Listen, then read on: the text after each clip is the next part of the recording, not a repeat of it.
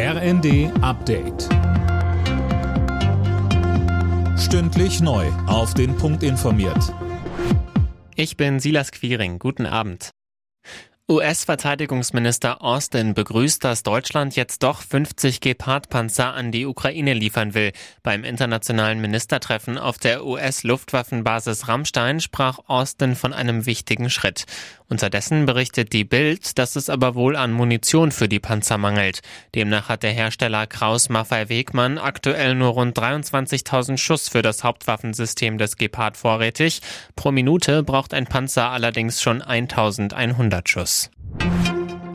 Deutschland steht kurz davor, komplett unabhängig von russischen Ölimporten zu sein. Das hat Bundeswirtschaftsminister Habeck nach einem Treffen mit seiner polnischen Amtskollegin in Warschau gesagt. Ein Embargo sei handhabbar geworden, so der Grünen Politiker. Und weiter, bei Öl ist es in der Vergangenheit gelungen, die Abhängigkeit von 35 Prozent, die wir vor dem Kriegsbeginn hatten, innerhalb der letzten acht Wochen auf ungefähr 12 Prozent zu senken.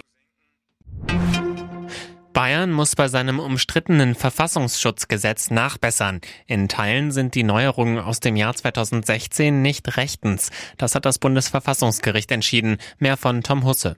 Der bayerische Verfassungsschutz hat weitreichende Befugnisse. V-Leute, die Ortung von Handys, Staatstrojaner. Mehrere Vorschriften verstoßen nach Auffassung der Karlsruher Richter gegen Grundrechte. Hier stehen zwei Herzensangelegenheiten der Verfassung im Spannungsfeld zueinander.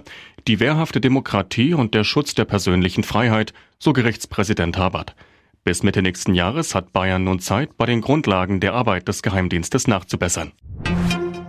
Ein Mann aus Sachsen-Anhalt hat online eine gebrauchte Küche gekauft und darin später zwei Geldkassetten mit 150.000 Euro gefunden.